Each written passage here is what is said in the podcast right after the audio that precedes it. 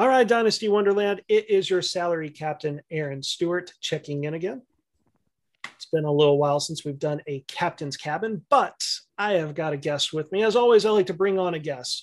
It's not our local uh, injury specialist, Dustin, not this time. Instead, we got a friend of the show, Chris, the E D G. He is back, and we have got a show for you. But Chris, how you doing, man? Doing good, man. I'm I'm always happy to be back. It's been a while. It's been a long fantasy football season. I haven't had a chance to do any of these shows. Oh, man, it has been a long season. We were talking off camera of all the stuff we've been going through. But you know what? The off season hits and you just, well, we're not even in the off seasons. We're in the postseason, but it just rejuvenates everyone. And suddenly there's no pressure on waiver wire pickups and being right about games. It's already kind of like looking ahead a little bit, but we're not going to look too, too far ahead. We do have the wonderful N F L playoffs kicking off this weekend, and we know we got to talk about some playoffs. Got fourteen playoff teams. We want to talk about how some of these teams, how the heck they even got here. So, Chris, which which one of these teams do you want to talk about first? Yeah, no, I, I definitely. Um, honestly, I, I think we have to talk about probably the most hot button team right now in the playoffs, and it's the Raiders, man. Because Jesus Christ, the Raiders, man. I I tried to map out playoffs three weeks ago, starting three weeks ago, so I could, you know, really draft better best ball teams on on Underdog with this playoff tournament, and the Raiders were not in the equation. And maybe it was a little too like cocky of myself to, to keep them out, but people have to re- remember with this team, man, they played three weeks in a row of backup quarterbacks thanks to COVID, and certainly they impressed um, Sunday. I was actually at that game. I was in Vegas last week, and I was at a- a- a- Allegiant Stadium, watched it live. It was incredible, um, but I don't think it's representative of the season as a whole, and I think the record here is a little disingenuous, but they already have the fire, right? They caught it. How far can it burn is the question. So they're like the number one headache for me of, are they one and done because the weather this weekend? Are they going to win the Super Bowl? Is Derek Carr the greatest quarterback of all time or the worst quarterback of all time? I just, I just don't know. Well, that and the A F C too. And I, I had to pull up the standings just to kind of confirm this. It's, it may be the most wide open conference because the Raiders, there are so many questions. How did they get in there? But they're ten and seven. And the truth is, they're only two games behind the Titans. There wasn't really a team that just dominated. Like a lot of times we're used to A F C teams, there being a thirteen and three team back when there were sixteen games. There's now seventeen games, or even like fourteen and two team, like some of those Patriot teams in the past. But no, like each of these teams, you make a case, there were some struggles. There was the Chiefs, a slow start to the season, the Titans dealing with injuries that kind of stalled a little bit in the middle of the season. The Buffalo Bills have been all over the place, sometimes looking like the most dangerous team in the A F C and other times going, are they even going to make the playoffs? So the, I will say the A F C playoff bracket, anyone can win that. I mean, Patriots are dangerous, of course. The Bengals, I think a lot of people are really liking them because it's just fun to watch Joe Burrow and Ja'Marr Chase. But the Raiders, Ah, them getting in over the Colts threw me off, and the Chargers, but man, those those division games at the end of the season, and what the Raiders ended on a four game win streak.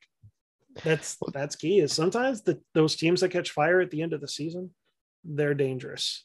Well, the Colts were just gosh darn pitiful, and I, I three weeks ago, week fifteen, I drafted a lot of them because they just had to win one of those two games the last two weeks, and they were both against easier opponents, and they just didn't get it done. And the Jaguars, man, I mean, just pitiful. But I think Raiders, Bengals, the A F C as a whole, both conferences, it's a really good example of not taking record too seriously and learning how to contextualize it when making these who's going to win a playoff matchup decision. And I know people love to look at record as gospel, but what you really need to look at is the fact that inherently, a majority of N F L teams any given season are designed to go five hundred. That's always the old adage. A team's going to go eight and eight. Now, now it's nine and eight or eight and nine. So the deviation from five hundred kind of tells the story of the team, and you have to look at how they got there. So obviously you have to be five hundred or better to make the playoffs. Um, with the exception of the Redskins last year, I think they were, I'm sorry, the football team, they were uh, seven and eight, something like that. Um, but like, if you're within one or two games of five hundred, you're not necessarily above average. Things probably just broke your way to a certain de- degree, and that's typically health or your division. So like, let's look at the Bengals, for example. They're ten and seven. Their division struggled this year. They got to play Baltimore with the backup quarterback one week, and Cincinnati, I believe, with at least an injured quarterback. I'm sorry, and Cleveland. Um, Pittsburgh took a massive step backwards this year. Normally with Big Ben, they win at least ten games. They still made the playoffs, but they certainly what they were.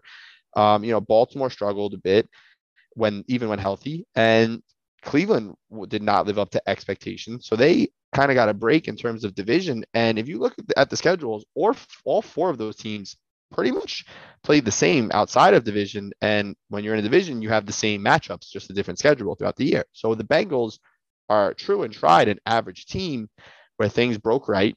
And Ja'Marr Chase, they won a lot of games on like Ja'Marr Chase broken coverage, long touchdowns. So I'm not going to sit here and say like, okay, the Bengals are some electric team that's going to win the Super Bowl because they have this young quarterback and these electric weapons, when realistically they're a five hundred team that had a better year. But that doesn't re- that usually gets stalled by the divisional round when you start to f- f- face the actually dominant teams. Um, and the Raiders, you know, same thing. What the lucky break was all the backup quarterbacks, but they were truly a five hundred team. The Patriots were a five hundred team. They just, again, division is soft. The Bills under under uh, performed to expectation, and Diet Miami and the Jets are, you know, bad. Um, and then where you really start to see deviation from that and how you can evaluate a team from that is obviously the worst teams. You know, the top five picks next year are terrible. They didn't even win three, four games. You have teams like the Broncos, the Browns, the Ravens, teams that are good teams, but just fail to meet expectation for whatever reason. But you can't, you can't look at a seven and ten record and say that that team is significantly worse than the Bengals. Um, they're obviously worse, but not significantly, you know? So where I'm looking at for like dominant teams is a team like your one and two seeds, where like the Packers, for example, won thirteen games. That's far enough. That's far enough of a deviation from nine wins. That's a four game difference where I can say, okay, the Packers are an edge better than the Bengals. The Buccaneers are an edge better than the Bengals based on wins, where you actually can look at standings. So like, I think in, in the case of the A F C, the Chiefs are still the top dog by far. Um, they're twelve and five, but they deviated down from their expectation due to just a slow start, you know, and right. I don't think we can disrespect the Titans finish. They're a team I disrespected all year, but looking at them, at what they accomplished, they beat, they consistently beat teams that are now considered top contenders for the Super Bowl throughout the season. They did it without their best player that I considered once Henry was down, this team would fall apart. They didn't. And they won games that they were supposed to win. The only real time the Titans looked like a just dog shit team was like when they lost to the Jets. But I will never count a team's worst game against them the same way I won't count a team's best game for them. I'll take those two off. So like the Packers week one against the Saints, I don't care about it. The Buccaneers when they play the Saints, I don't care about it. You know, the Titans losing to the Jets, I just don't care. Um, because that's not really, that doesn't really represent the team, right? So it's the N F L. It's and the these N F L. Are all professional teams. These are all professional teams. Win. Exactly. So that's why, like, you know, I respect these teams, but I would almost lean more into like the the the vibe coming out of the Raiders over the statistical performance of the Bengals, you know? Yeah, and I, I think you you brought up some great points too. When you look at the top two seeds, the Titans and the Chiefs, the Chiefs definitely catch my attention. I know it's not a hot take, but that division, they went five and one, and the worst team was a Broncos team that was seven and ten. We talked about there's not much of a difference between seven and ten and the Raiders being ten and seven. So the fact that the bottom team in that division was still what league average, and the Chiefs in that division still dominated five and one. And yeah, they they played horrible for what the first eight weeks or so, but to bounce back and have such a strong second half of the season. It's like the Chiefs are clicking at the right time. And the Titans, it's like, without Derrick Henry, how much damage can they do? I, I don't like to overvalue running backs, but you almost make the, you have to make an exception for like a Henry or a Jonathan Taylor if the Colts were in the playoffs.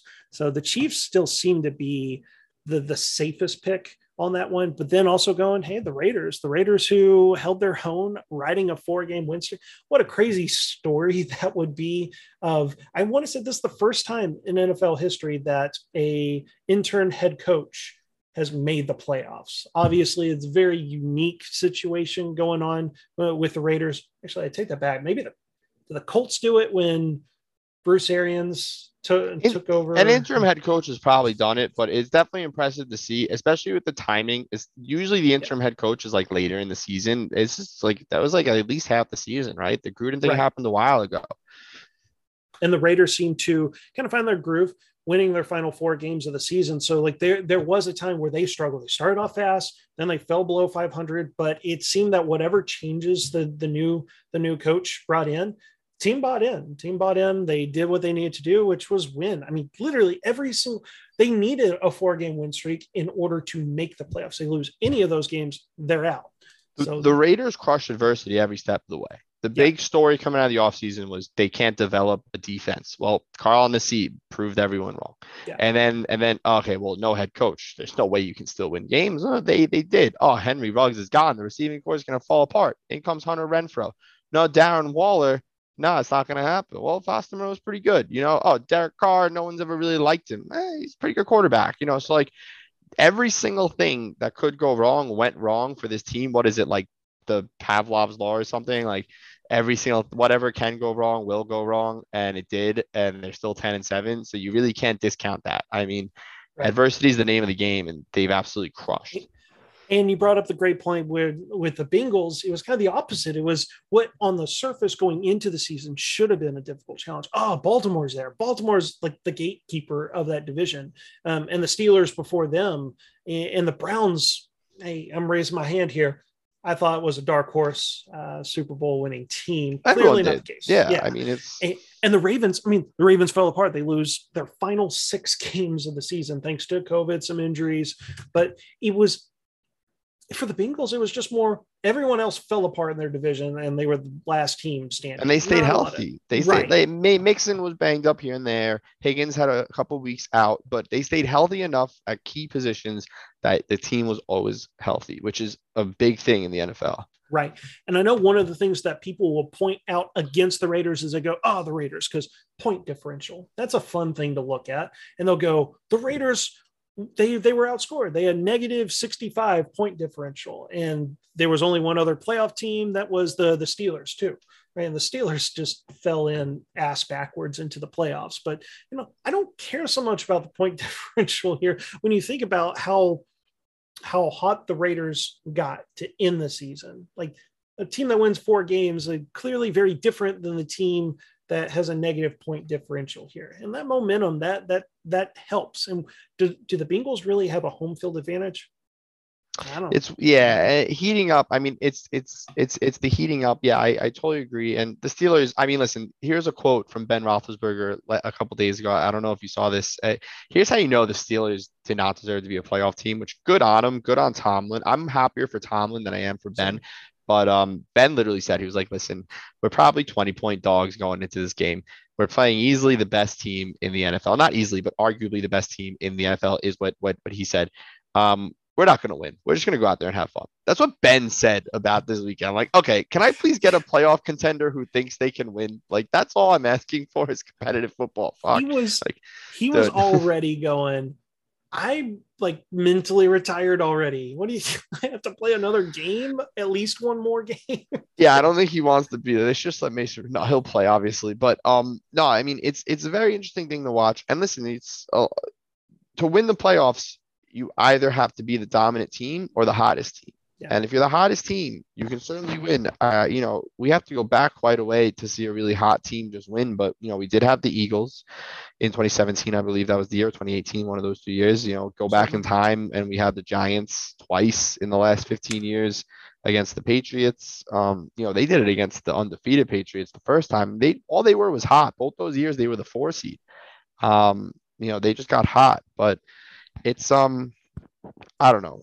Um, one thing I will say, though, if we're going to project out the playoff bracket in terms of trying to draft a better best ball team, I'm going to heavily weigh one and two seeds over other seeds for one reason, and that's historical data on it. Um, so I was looking back, I, I looked back to twenty eleven. So the last ten years, what teams made the Super Bowl? And going back to two thousand thirteen, every single team to make the Super Bowl the last eight years was a one seed or a two seed, with the exception of last year. The Buccaneers were the five seed, but arguably they should have been the two seed because they had the wins for it, but the Saints somehow had more wins.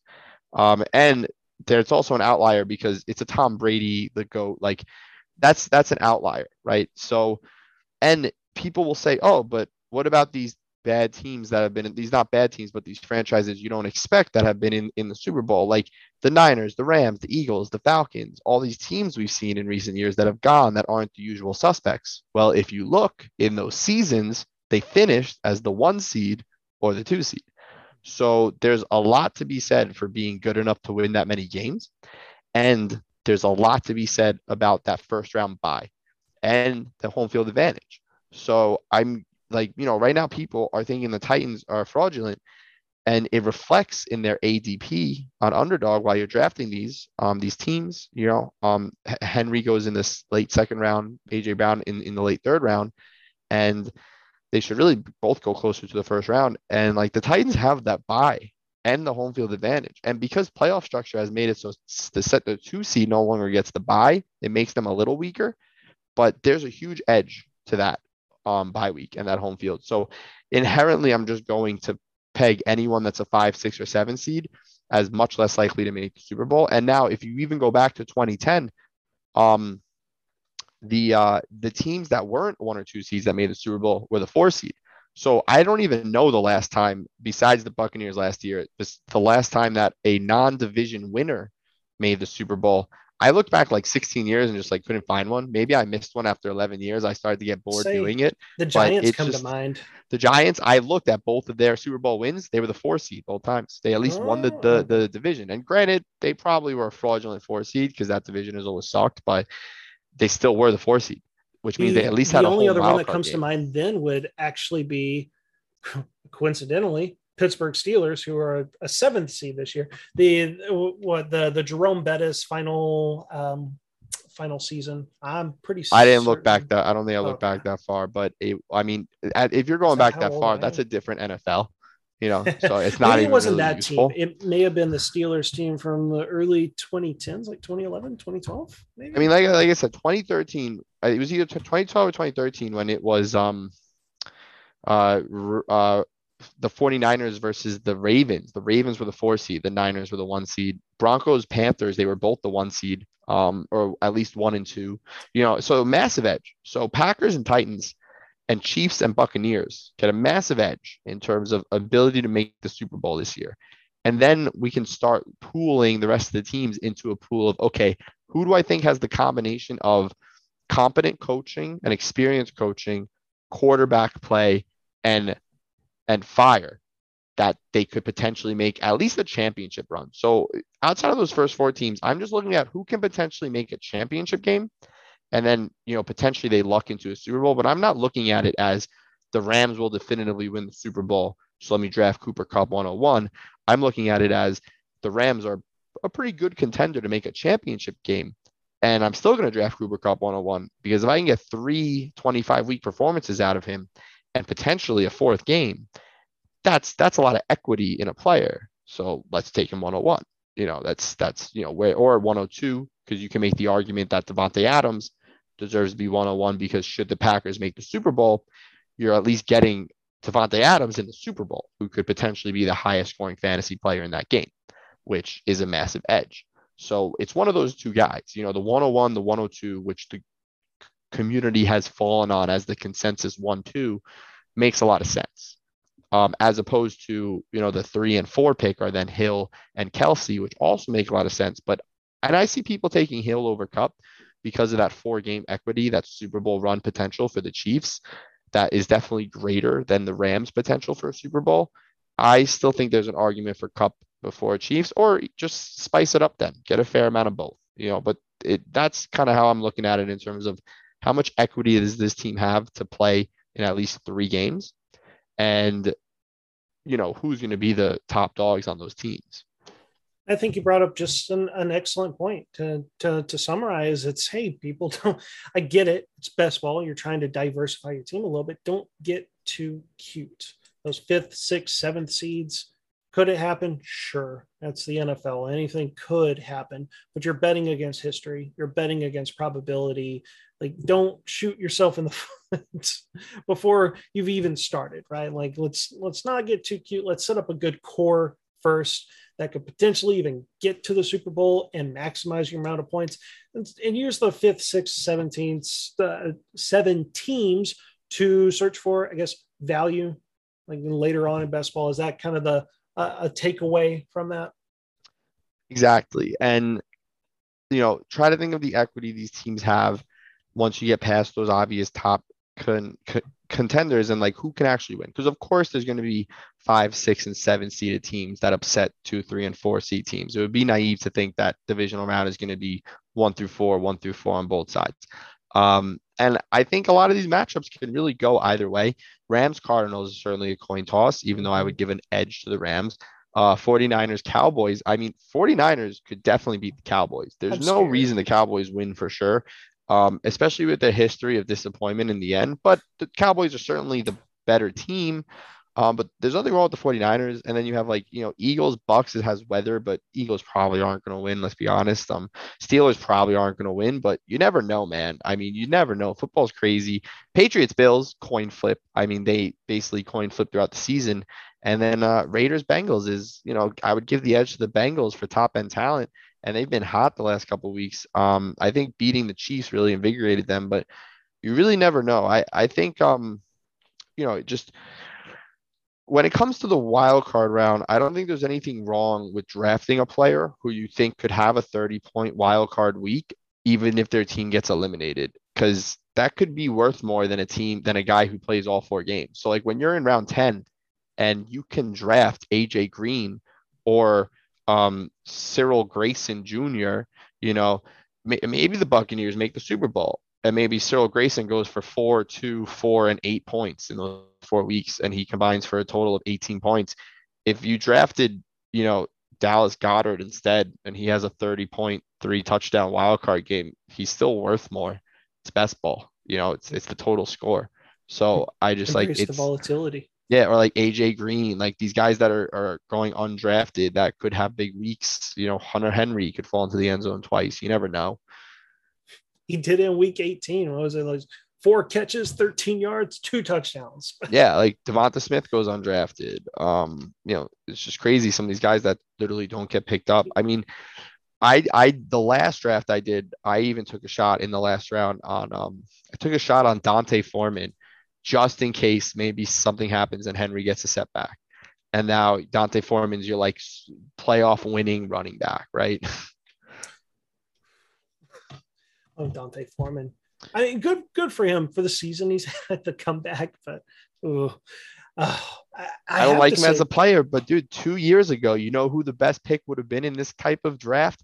It would have been C J Anderson. You know what I'm saying? Last year it would have been Lenny. Like there's always that guy, that backup running back who gets the spotlight for the Super Bowl winning team that just crushes. Ooh, those are that's an excellent point to bring up there. And especially if it's your last pick, like those are the things you should be thinking about is the the best case, uh, the maximum upside. Why not? Right. Like there's people in in in best ball drafts, right, for, for the season that may have taken Cordero Patterson the last pick because you get to round what, eighteen? Sure. Why not? You make a random case for it. And those teams are at least happy they did that. I don't know how well they turned out, but the, that that definitely paid off. And that's what you have to do is you have to start kind of thinking of these scenarios. What if Derrick Henry doesn't come back? Because that Jones fracture is tricky. You, you know, they he could be back. He it's typically five, six weeks, but if he re-injures it, it's going to be an even longer uh comeback, and would they risk them in terms of future seasons just to pursue a Super Bowl. I don't know. So, yeah, I can see where you come from on D'Onta Foreman. And I do have to mention the 49ers. Ugh, my Cowboys are playing them. I'm terrified. Thanks. Shout out John Early for pointing this out to me. He was asking me if I was concerned about him. And and initially it's like, ah, I don't know. I don't, I don't really think so. Cowboys got a pretty good team until I started looking at the 49ers of the second half, of the uh, second half of the season. 49ers are not a bad football team. They're not, not by any stretch. They're a and, good team. And you have to go back to like week seven was like the last time they lost a game by more than a score. And it's like, oh crap. Yeah. It's a legit team. It's, nice. They're going to give the Cowboys some fits. It is not a, not a typical six seed. That's for sure. Yeah. I mean, listen, so with the 49ers, um, I think, I definitely think they could upset the boys in the wild card. I don't think they go further than the divisional round though. Should they even get a win? I think the only concern with the 49ers, they certainly had a Super Bowl run in recent memory and have mostly a similar team. And the coaching staff is certainly competent and experienced to get it done. The big difference, I think, between now and two years ago is the offense essentially runs the same. The problem is the defense has never been the same since they traded away DeForest Buckner. And I just think without the stout defense, the reason they did it two years ago was on defense mostly. Mm-hmm. Um, and the defense just isn't there, even with Nick Bosa and the other members. Um, the loss of DeForest Buckner has really gone completely like overlooked by major media outlets the last couple of years, but he's arguably the second best interior edge rusher in the league behind Aaron Donald. And I know Aaron Donald is unbelievable, you know, defensive player of the year, six years running, but DeForest Buckner is not like, it's not a massive cliff from Donald to Buckner. And just look at what he's done to the Colts defense. I mean, he's the only nameable player on their defense and they've been solid for two years. He really makes a difference. Um, so I just think mm-hmm. Niners could win one. I don't think they'll win two, but I certainly love getting value on Samuel and Kittle because, again, in the one or two games they play, those guys could have massive games. Brandon Ayuk goes undrafted. Again, if as your last pick, why not take him as some a guy who could score twenty-four points in that wild card round, even if it's his only performance? Like, and we project an upset, and then they at least get a second game. If you get two games, here's I've so I've never done this before. I don't even know if Underdog has had these contests before. Um, I think everyone's done those like dinky little E S P N playoff things where if your guy plays multiple weeks, he gets bonuses and you pick new guys every week. But this is obviously different playing uh, Underdog best ball for playoffs. I think the way you're going to win it is by really crushing wild card round and divisional round where you have more options. And then for championship and Super Bowl, you really just need a quarterback and at least two skill position guys. Like if you have at least three players generating points and they do well, you can win, but you need to be like a top scoring team wild card in divisional round. So I don't mind drafting players to just crush those weeks. Deebo Samuel is a great example. If they lose and let's say they beat the boys, which means they would go on to play the Packers and they lose to the Packers. But Samuel combines for fifty-five points in those two weeks, which he can. He's going to be massively more valuable than most players drafted in this format. You know, there's only fifty players drafted, and of those fifty, he could be top twenty in scoring, you know, even in two games. So it's it's that's kind of how I'm thinking about it with these four through seven seed players. Interesting, interesting. Hey, and it makes sense to me, me too. And the 49ers. We like the consolidated target share that they have there. We know that the passing game that's really is just those three guys. And you look at some of these other teams, what like what are you gonna do with Philly? Like, eh, you know, that Jalen Hurts. Well, you did mention Goddard. Goddard's worth like a late throw, and well, Goddard's need, yeah. Goddard and Smith are undrafted, and Jalen Hurts goes very late. So here's what I've been doing with Philly is, and sorry to cut you off, but like I already have the answer for your question, right? Like it's I think Hurts, the very good pairing quarterback. So like you can go Rodgers Hurts, knowing that you have Hurts for a twenty point floor in wild card, and then Rodgers to carry the torch the rest of the playoffs, because you only one quarterback scores you points anyway. And if the Packers win the Super Bowl this year, then you you just needed a wild card fill-in for Rodgers. And that's how you would draft that team. And then Smith and Goddard are just tenth round flyers for a high scoring th- uh, like you know week. Now, my only problem with um, the Eagles, which is that that game projects for like really high wind and bad weather. So I'm just, I'm a little skeptical that maybe the scoring as a whole just isn't worthwhile. And then if they're one and done in a low scoring game, then the players are mostly worthless. So I'm not completely not drafting them, but I'm certainly drafting them much less frequently. They're probably my least frequently drafted team um, at, behind the Steelers, just because at the very least, the Steelers could have a high scoring affair with the Chiefs. Um, and like the, the usual suspects, Harris and Johnson and Claypool, any one of those three could go off for a thirty point week and be worth it for one week, you know? Yeah, makes sense. And taking weather into account as well. My goodness. You know, that, that is something. It's, it's, it's interesting, this format of, you know, you're trying to project all the way to the Super Bowl, but also how it, you don't want to overlook that one wild card game too. So, and yeah, if it's bad weather game, I mean, look at the last time the, the Bills and the Patriots played. Was it the last time they played? They had the really nasty weather and the Patriots just ran the ball, or they only threw three passes. Yeah. And that's the other issue. So, and that is something that has obviously only come into account with drafts that occurred this week, nothing prior to this week. So Bills Patriots projects to be an absolute slop fest in terms of snow and rain and wind. It's going to be ugly. Raiders Bengals apparently is projecting for pretty rough weather, and same with Buccaneers Eagles. Now, how much weather will actually impact these games, we'll have to see. I think Patriots Bills is guaranteed to impact the game, but I'm certainly for wild card week taking weather into effect. And then for anything after that, you can't predict weather or injuries. But like Niners, Cowboys, Rams, Cardinals, and Chiefs, Steelers, those games, those players get a bump because there's no weather factor in those games, um, where weather is a factor in the other games. So like Patriots players, I'm pretty much just not drafting at all. Um, And they certainly could beat the Bills and play two weeks, maybe Damian Harris. But like, what are you really going to get out of a Patriots player in this in this format that you can't get out of someone else at the same price point?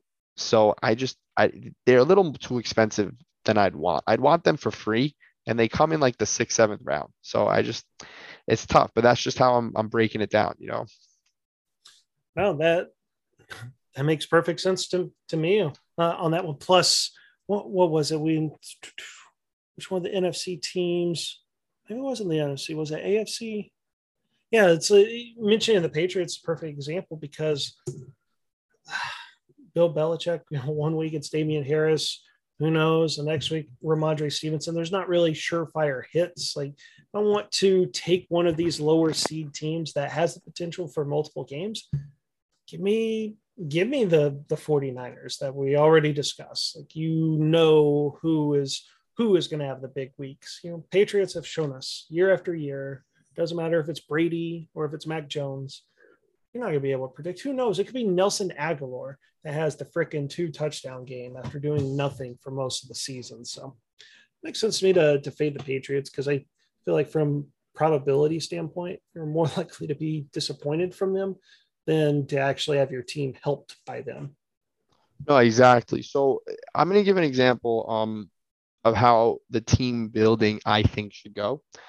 It, it basically, you don't want to try to hedge within a team. You want to hedge by drafting multiple teams, but whatever players you're drafting, at least early, certainly your quarterbacks, that's how you're saying this is how playoffs will go. So you, the the one position you should try to have a lot of exposure, different exposure, is quarterback. Um, you know, and you can definitely skew it to be more proportional to the chances of going. So I'm not saying have all fourteen viable quarterbacks an equal amount. Certainly draft more Rodgers than Hurts, you know, more Dak than Mac Jones, but you should have at least each quarterback there at least once.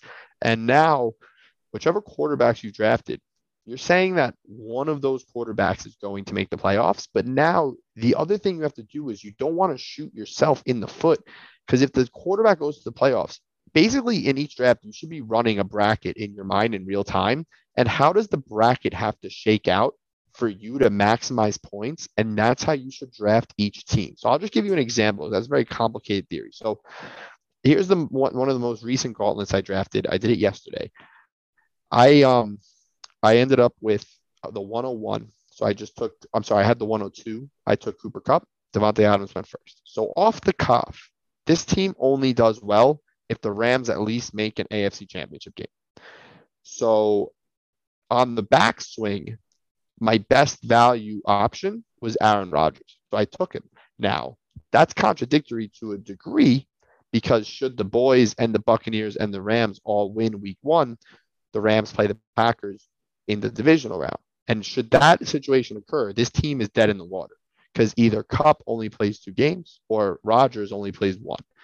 But there's a scenario where that doesn't happen. I would say the likely scenario is if the 49ers upset the Cowboys and the Buccaneers win. Now the Rams play the Buccaneers in the divisional round. The Packers play the Niners. So that's how I drafted my team. So this team has no Cowboys on it. Actually, that's not true. Go even further, one step further. My two wide receivers, two of my five wide receivers are Deebo Samuel and Amari Cooper. So now I'm expecting in this scenario to get two weeks out of Deebo Samuel, but there's no reason Amari Cooper can't have a thirty-point wild card week and still give me dividends in that one week. And then the next week I still have Samuel. So my so I'll I'll just read you the team I had. Or you know what? I'll I'll read you it in in um. So first two picks. First pick was Kupp. Second pick was Rodgers. Coming around to that third pick, I took A J Brown, because now we're in the other conference. It doesn't matter. And I figure A J Brown gives me a potential Super Bowl playing, high caliber wide receiver who could have big games. And then the the following pick on the swing back was Deebo Samuel. Now, in the next round, the best value was just Amari Cooper. So I had to bite the bullet and, you know, do that mental gymnastics to say, hey, he, he could still be worth it for one week. And this way, I don't have A J Brown in that wild card round anyway. So Amari Cooper is my week one A J Brown. Amari Cooper gets eliminated. Samuel advances. Now Brown steps in to fill in that role, and I still have Kupp. And then we, we swing down to, to the next pick was Kyler Murray, because I needed just anyone to fill in week one for Rodgers, and figure Murray could be the highest scoring Q B of week one. And even if he gets eliminated, one and done by, by the Rams, who I'm betting on, I still have Rodgers. And now, you know, and now it plays out like that. So I ended up with Sony Michel. Um, so I like completely passed on running back in this one, because I didn't get good value on, on earlier ones. So my running backs ended up being Sony Michel, Najee Harris, and I threw a Hail Mary on D'Onta Foreman, because I figured Michelle and Harris probably wouldn't go as far. So maybe Foreman could potentially be at least someone playing in the Super Bowl for me. Um, but I have Michelle to hopefully get three weeks out of him, and Harris to have a big week one. And my other receiver was M V S, just someone to pair with with Rodgers. But again, the way it plays out is my team doesn't step on its own feet too much in terms of seeding. And I put myself in a position where through wildcard and divisional round, I at least have one option to fill every starting role. And then based on how the bracket breaks out, I could potentially have two to four players in the Super Bowl. Now, if we get a Packers-Titans Super Bowl, I have Rodgers, I have M V S, I have D'Onta Foreman, I have A J Brown. That's options. If it's, if it's a Rams-Tennessee Super Bowl, you know, I at least have Kupp and Michelle. So this team very much heavily leans on Tennessee will make the Super Bowl. If they don't make the Super Bowl, this team's dead in the water. Now, I hedge that off by on a different team, I just don't draft players on Tennessee. You know, that's just the way to, to, to do it. So it's, you know, like that's, but I'm making these, like, how does the bracket play out to favor my early draft picks and the quarterback that I selected, and, and, which universe does this do the most sense? And then in a different draft, I'll picture a different universe where it shakes out differently. This time I won't touch 49ers players. I'll draft Cowboys, and I won't draft Cooper Kupp this time. I'll take Davante Adams, you know, this, this, and that. So that's really how I'm looking at it, as how does the bracket not have my team step on its own feet? And to a certain de- degree, you're not going to be able to fully stack your teams. So you're going to have to have one or two or three one and done players on your team. Just try to get guys that in that one or two games are going to absolutely pop off, and then have guys to carry the torch through the final games and hopefully score you some points to give you that tiebreaker over other teams that also popped off in those first two rounds, you know? Hate that. It works for me. I liked what you mentioned about projecting out the playoff bracket, because that's, that seems to be the key. Whereas, like, you know, regular season, it was all about stacking in order to kind of maximize, you know, if you have a receiver that you're drafting early, you think he's going to do well, match with this Q B, it makes sense too that in order to maximize your points in the playoffs, you, I mean, it's best ball all, already. So you're swinging for the fences, you know, upside, upside, upside. You're going to minimize upside if, as you talked about, your best ball team, uh, the the playoff bracket, they they're all stepping on each other's feet, and no one's able to to ascend there. So that that's the interesting thing for to to consider, because for the audience here, I am not the best ball expert at all. I don't know anything about the playoff best ball format, but I know that we're going to do a little treat here a little later in the show where we're going to draft a best ball team where hopefully I apply some of those lessons that Chris is giving, not just me, but to the audience as well, to make us smarter drafters. So I'm taking my mental notes there, but that, yeah, it's, it's interesting to change the way I'm having to kind of process how to address the draft. Yeah. And I would just say, simply put, like, definitely try to avoid wildcard teams that play each other, and and then just look at it through at least the divisional round. To look any further than that is kind of a waste of time, because there's no way you can know.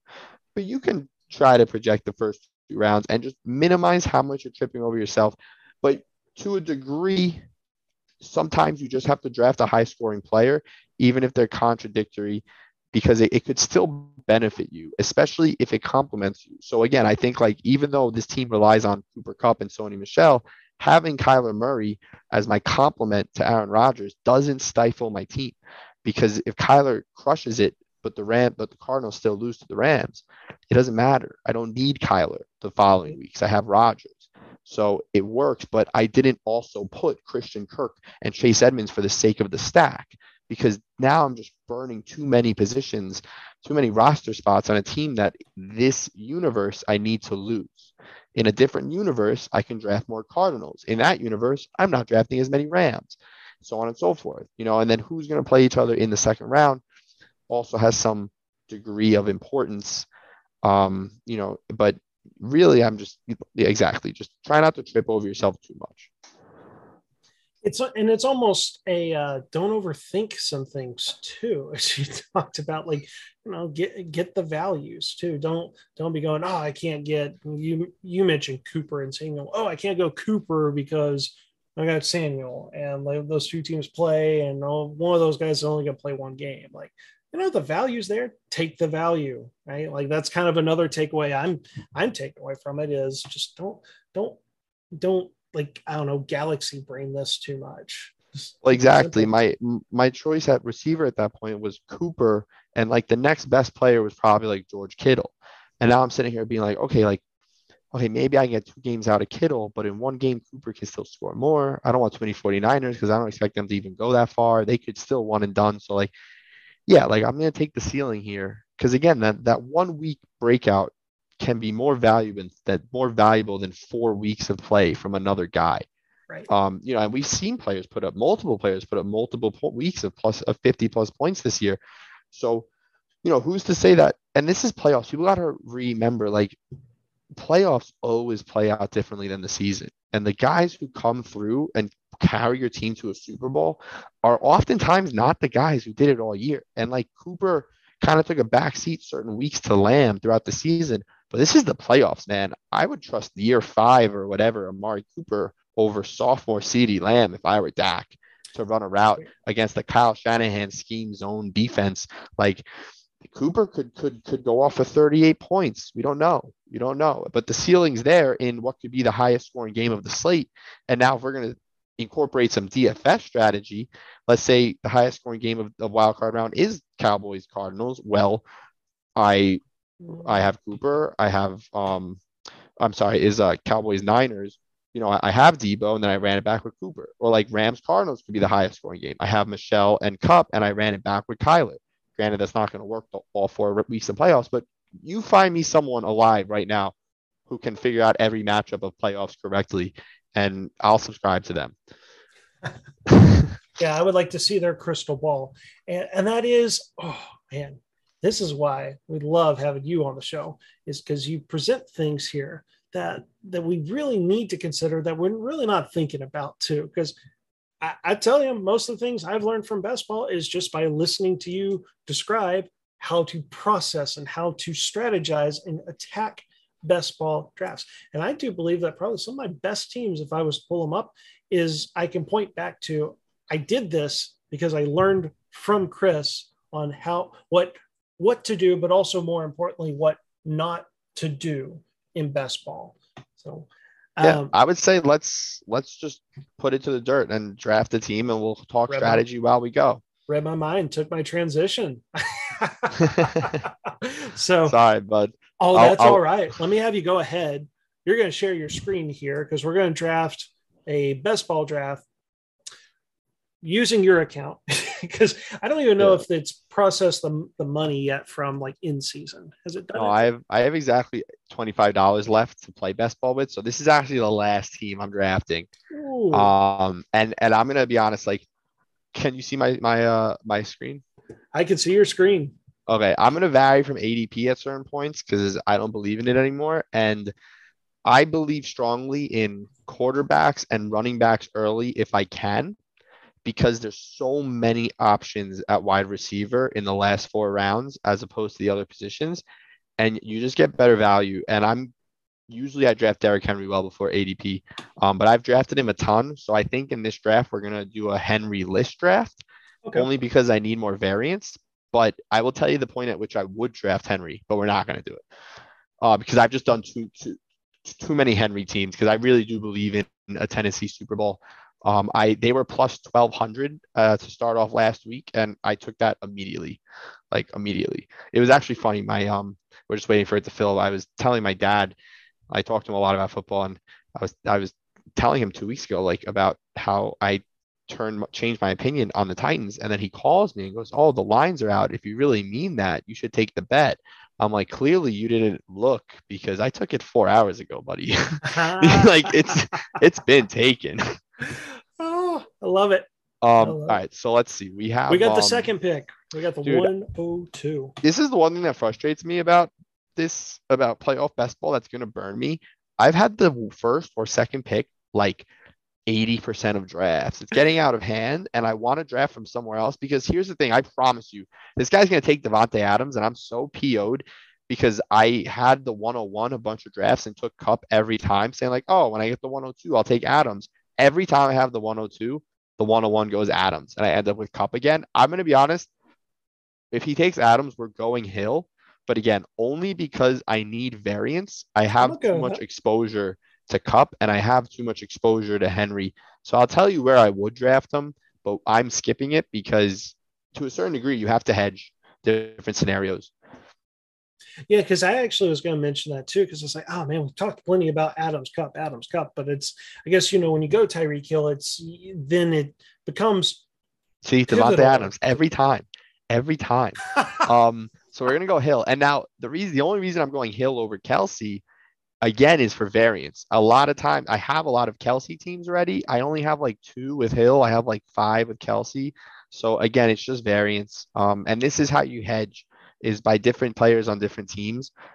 I'm really upset about Adams though, because if you can get Adams at two, you can almost always get Rodgers at the back end of the second round.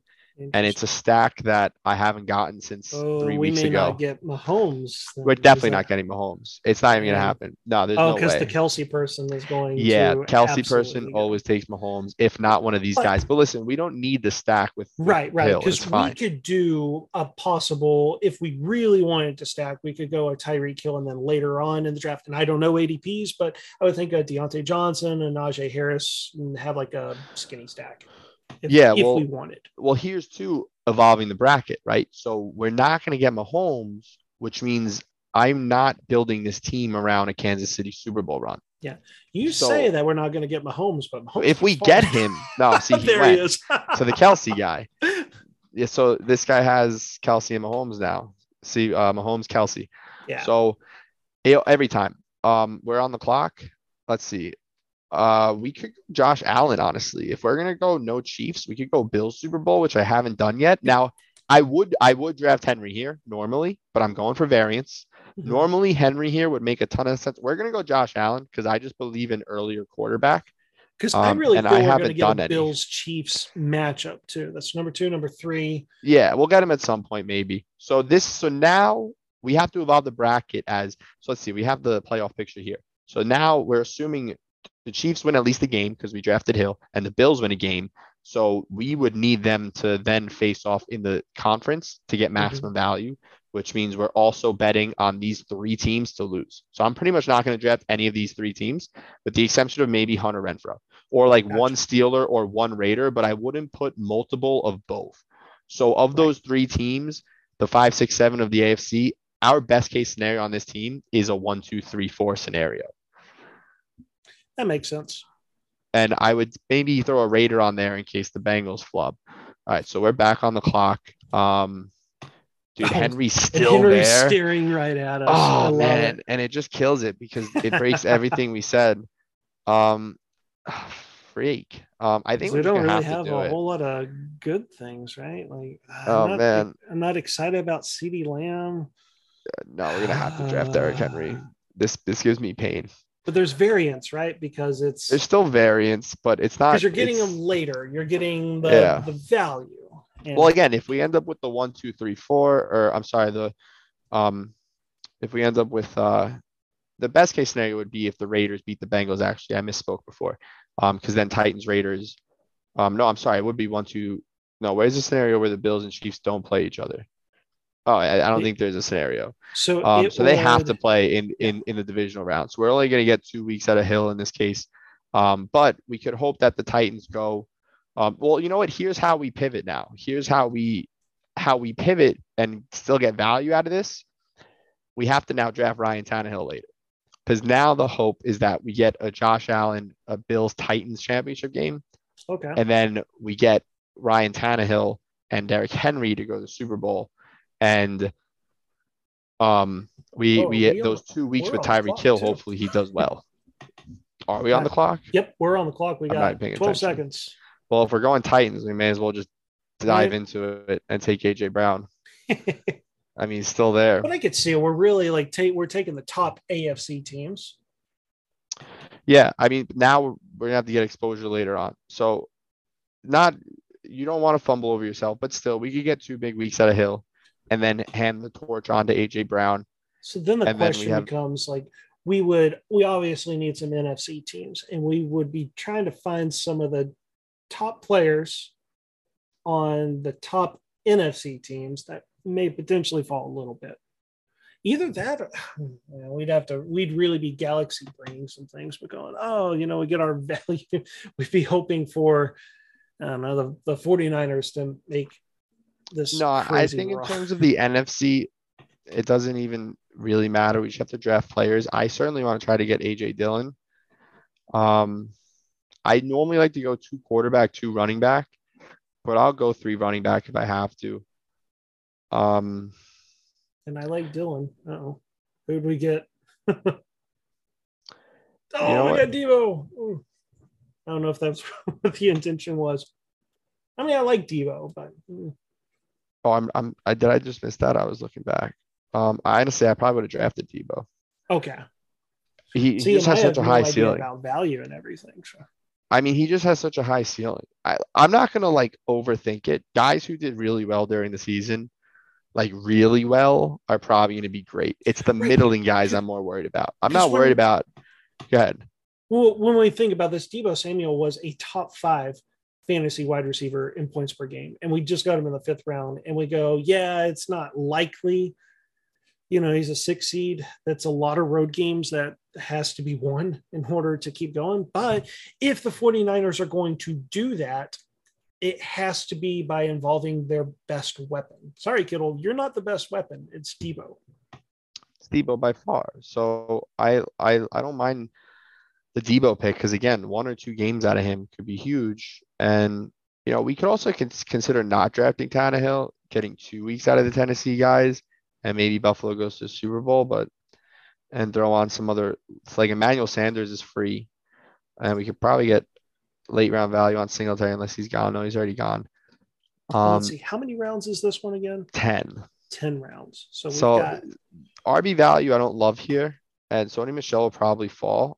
Honestly, I'm fine going with like a, a Christian Kirk, but it looks like he was drafted already. Yeah. Yep. Um, What do we have? We have twenty seconds. We have Knox, Kittle. I, I don't get why these tight ends are so highly valued, and I don't want another forty-niner. We could go Boyd, but let's see what the running back room is. I guess we kind of have to go Michel. Yeah, it seems to be good value because you know they're, they're going to – I'm going to pivot. We're going to go Damian Harris, even though he's questionable, because it, there, if this is a snowy game Sunday with Buffalo and New England, we could still see a lot of Damian Harris, and we can see New England win. So, and we already have Henry. So I just need a wild card running back that could score a lot of points. And there's no reason Damian Harris can't. And again, I'm just going for, this is probably the first time I've drafted him. This is my only Damian Harris. So I wanted That's a little good. bit of variance. So do we go Ryan Tannehill here?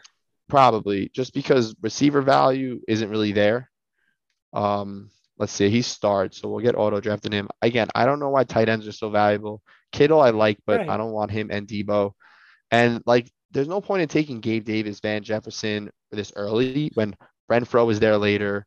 Dante Johnson is there later. Like, you know, all these guys, Brandon Ayuk, seeing that. All these guys, Devontae Smith, Emmanuel Sanders, A J Green, DeMarcus Robinson, Dallas Goedert are all players. Hunter Henry, Chase Claypool. Like, these guys just don't get drafted. I don't know why. Um, so they could certainly do N F C well. Guys. How many N F C we got? Deebo. I don't think we have any, bro. We have we Sony have Deebo. and Deebo. Oh, we didn't take Sony. We went Damian Harris. We're going A F C heavy. we'll we'll get some N F C thrown in there. I, you don't necessarily need both conferences. That's that's true, because especially because the guys we've been getting from the A F C are from the top teams.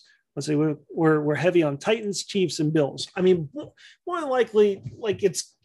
I mean, I'd be surprised if it wasn't one of those three teams. Well, we need to be Bills or Titans. So we're we're just hoping to get. Nicole um, Hardman sounds disgusting. Let's see. We're on the clock again. These this, these drafts move so fast. Um, you know what? Uh, we could take Gabe Davis, but what about um? How many picks do I have left?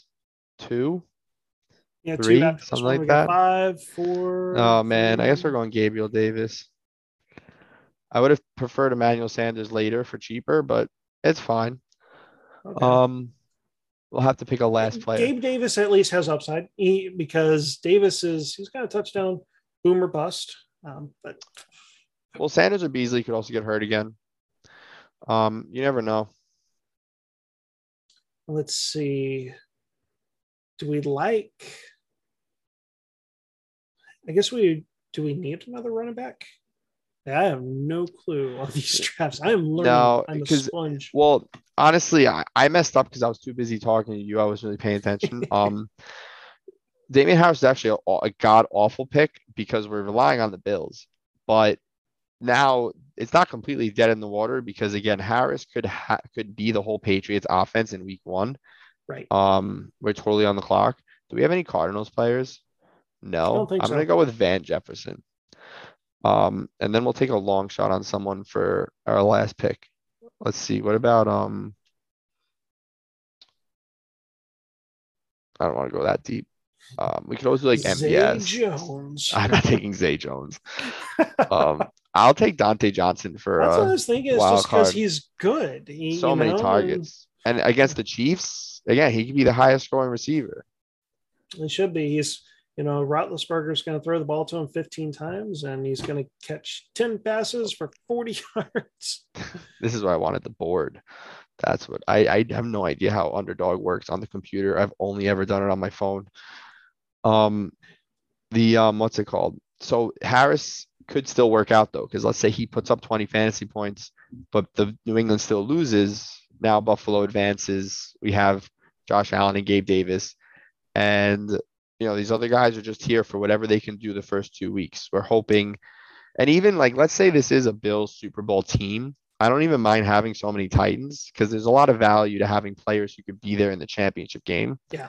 where there's less options. And I don't think you need, you don't need like five players in the Super Bowl to win this format. I don't think so. Right, because you're just you trying to really get out of the first round, I would, yeah. I would imagine. So. I just think you need two or three. I think you definitely need a quarterback.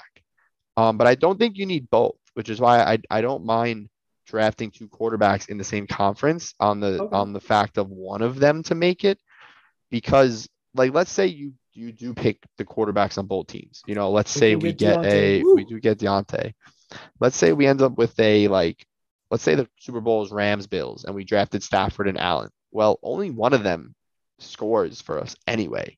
You know, maybe sure having the option at both is nice, but only one can start. So you only need one in the playoffs. Same with running back. It's like, let's look at that team that we yeah. just did. Rem um, I was going to say, I want to pull up this team that is going to win. Is it one million dollars? I don't know. No, I, I think it's two hundred thousand dollars for this. That was two hundred thousand dollars. I think I got to refresh it. Um, yeah, You're going to spend some of that two hundred thousand dollars on a mic. No, no, video camera. Both, honestly. I'm like a, my gaming headset. I need an actual microphone. My interface broke, so my audio is awful. Um, let's see. So we have Allen and Tannehill. So we're hoping that the championship game is Tennessee That's and Buffalo, which is possible. You know, so we need Patriots to lose here. Um, and then it doesn't matter who they play in the next round, because so long as the Chiefs win, uh, th- these teams can never play each other divisional round. So it doesn't matter. So we just need Titans and Bills to make it to the championship game. And I'd then almost we're looking go. Good. I mean, how many? No, never mind. I was going to say uh, maybe the Chiefs lose, but no, because we've got Tyreek Hill. We want to get as many Tyreek Hill points. Well, we're um, hoping it's Chiefs Bills in the divisional, and then the Bills can pull the upset, yep. right? And then, and even if they don't, the Titans can carry the torch. And then our miscellaneous N F C players are, are just whatever. They're just there, you know. Deebo Samuel, and we had um, Van Jefferson. Van Jefferson. Mm-hmm. So we have Van Jefferson and Deebo. Hopefully they can just score points. You know, if the Rams make it to a championship game, that's three weeks of Van. Uh, we could get one to two weeks out of Deebo. We're really hoping Tennessee to make some kind of moves. Um, I like that the team we're looking at, that's not the team we drafted. I was that's like, not the team did we, we get Claypool?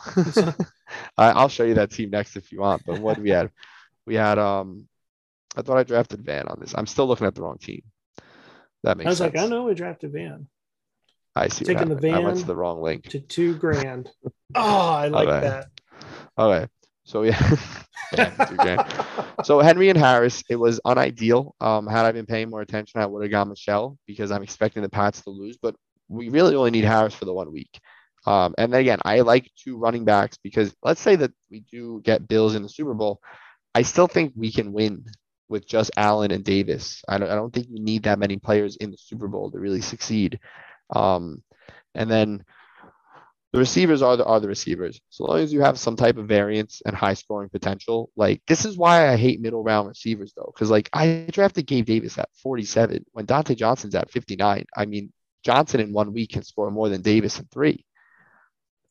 So it's, it's super weird. It's so I, this is what I'm saying. Like outside of real top end receivers, I like pushing running, to, uh, running back and quarterback up the board. So like, let's look at these other teams that I was looking at. So, like, I drafted this one the other day where I just threw a ton of receivers on here. I got Evans, Brown, Kittle, Van, Renfrow, and Claypool. And really, like, the last two are just one-week wonders.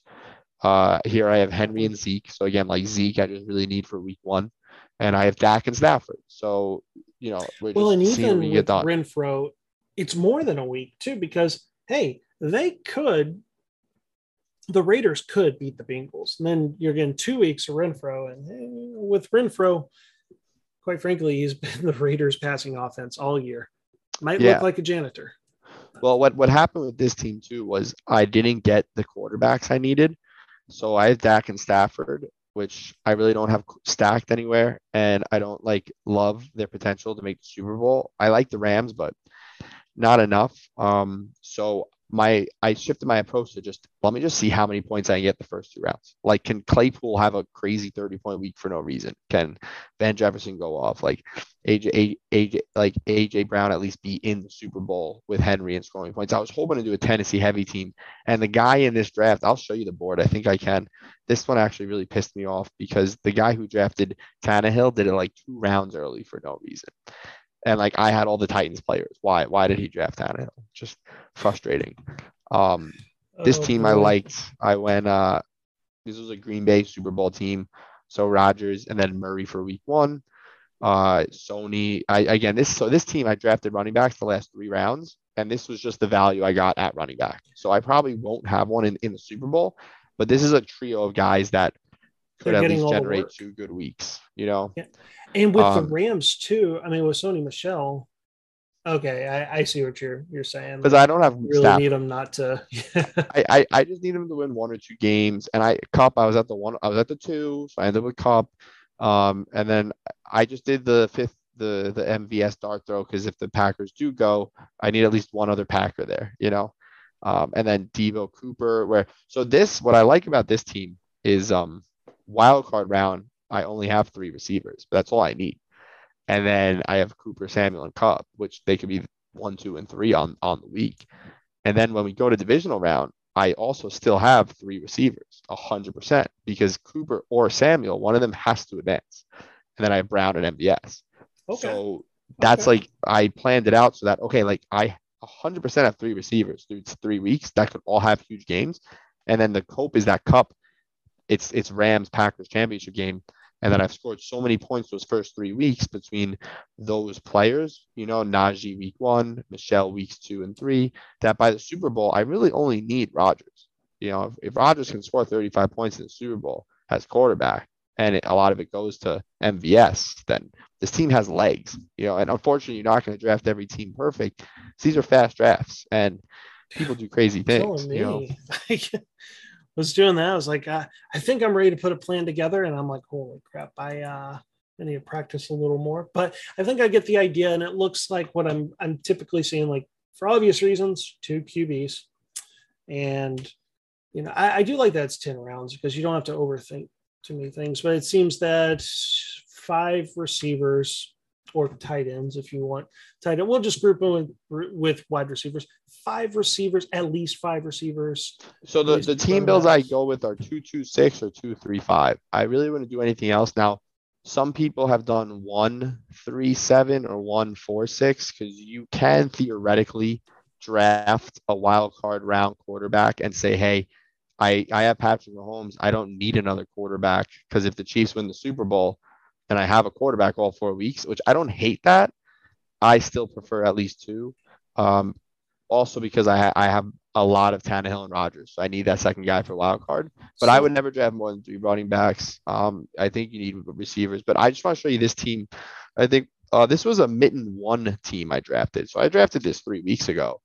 And um, this is the only mitten one team I have pretty much that doesn't have a player who's not even in playoffs whatsoever on it, at least one.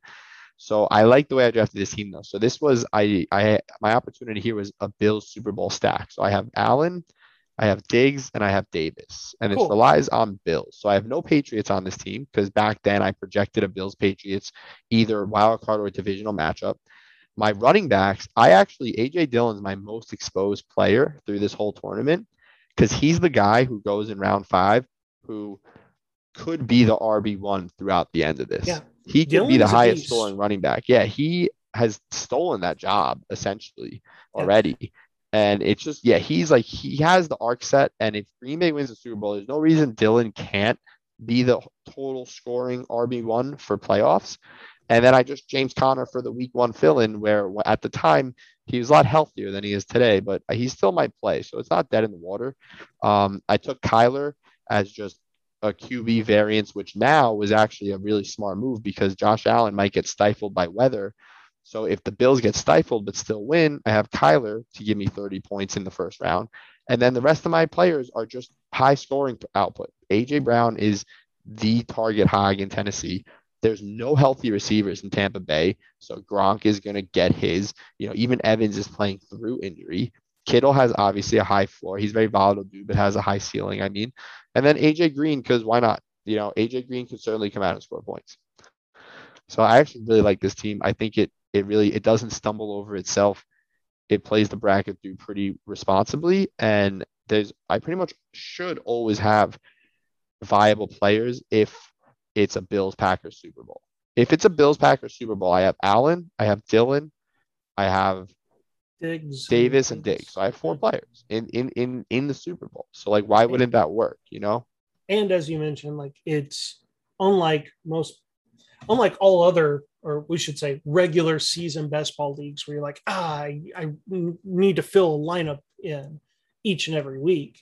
It's not the case. Not the case of this. Um, really my main observation on this one is, like, you got to get your teams out of the wild card round at least. You know, they got to make, or I should I should say it better, like the the core of your team should make it to conference finals. It should be able to at least get to the final two games.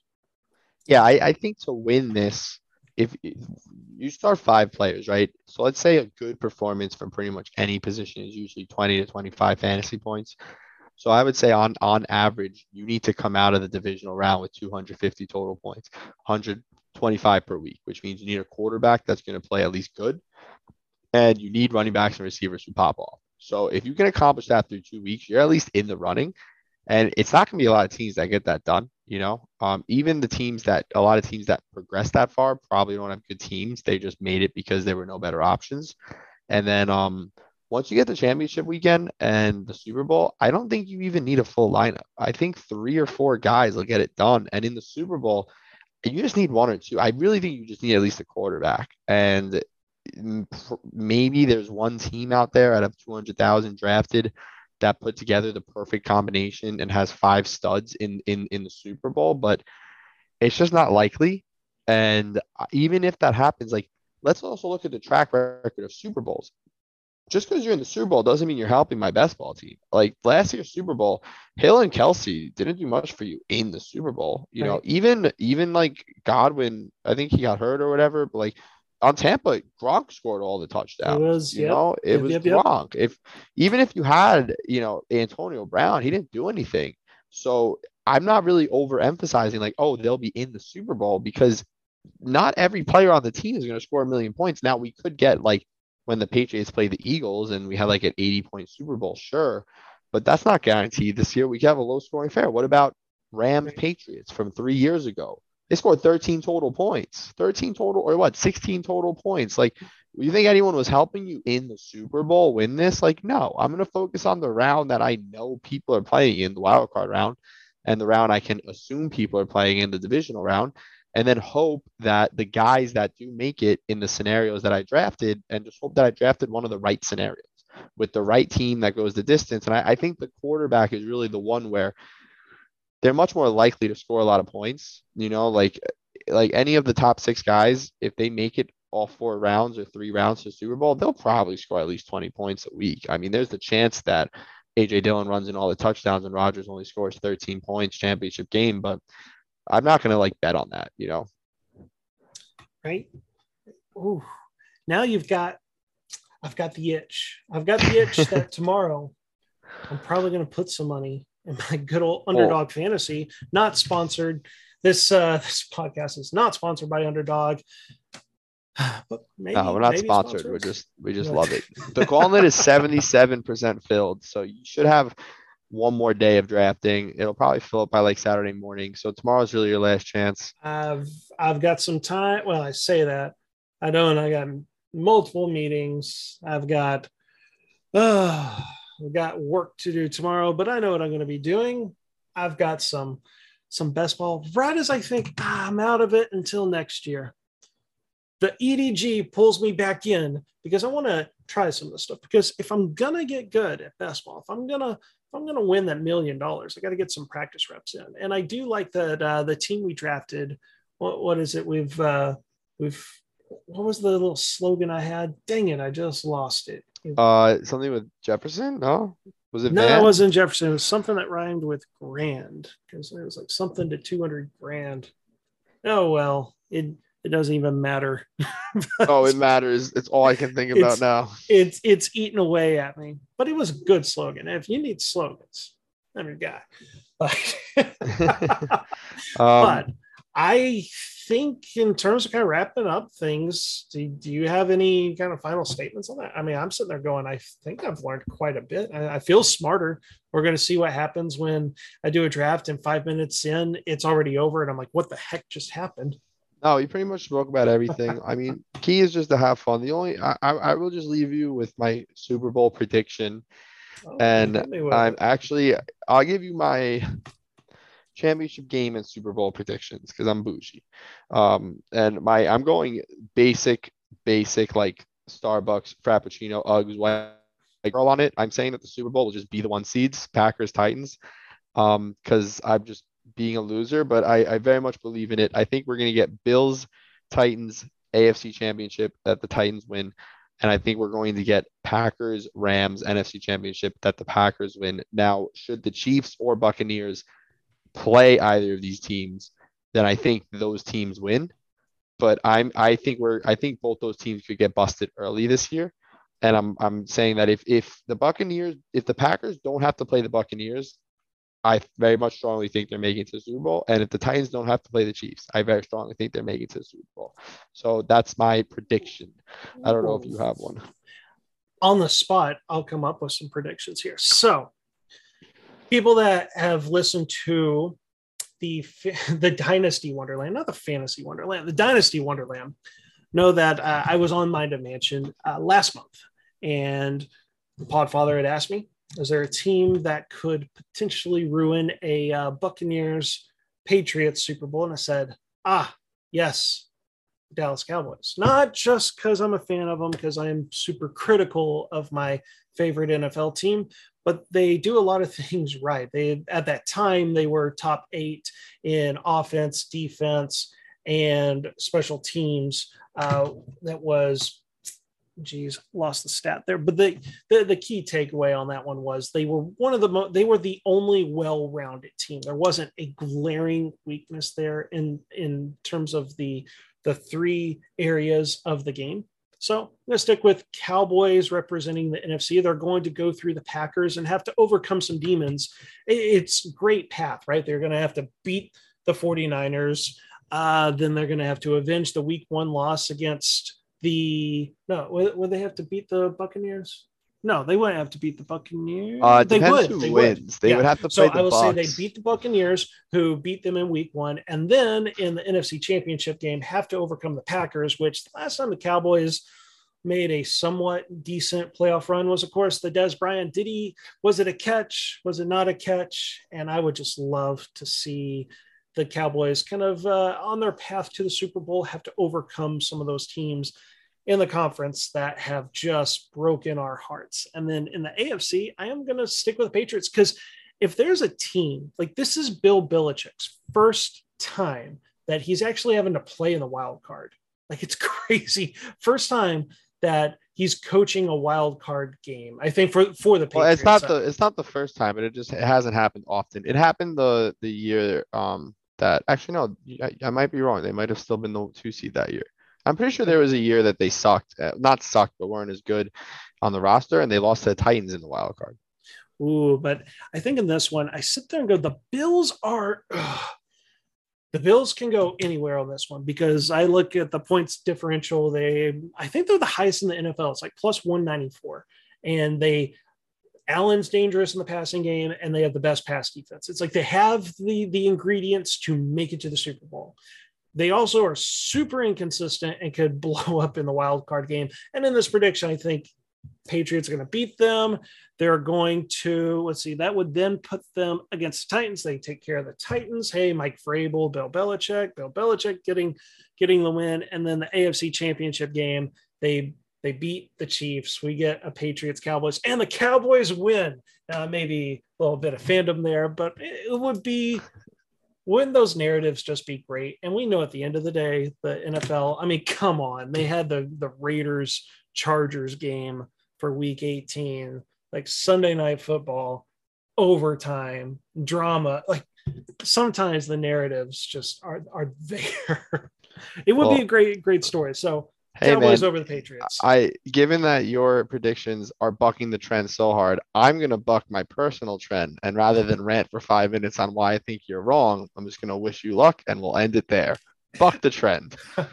I like it. Buck the trend. And hey, the E D G, Chris, thank you for stopping by the Captain's Cabin. It was your first time being in the cabin, not Ooh.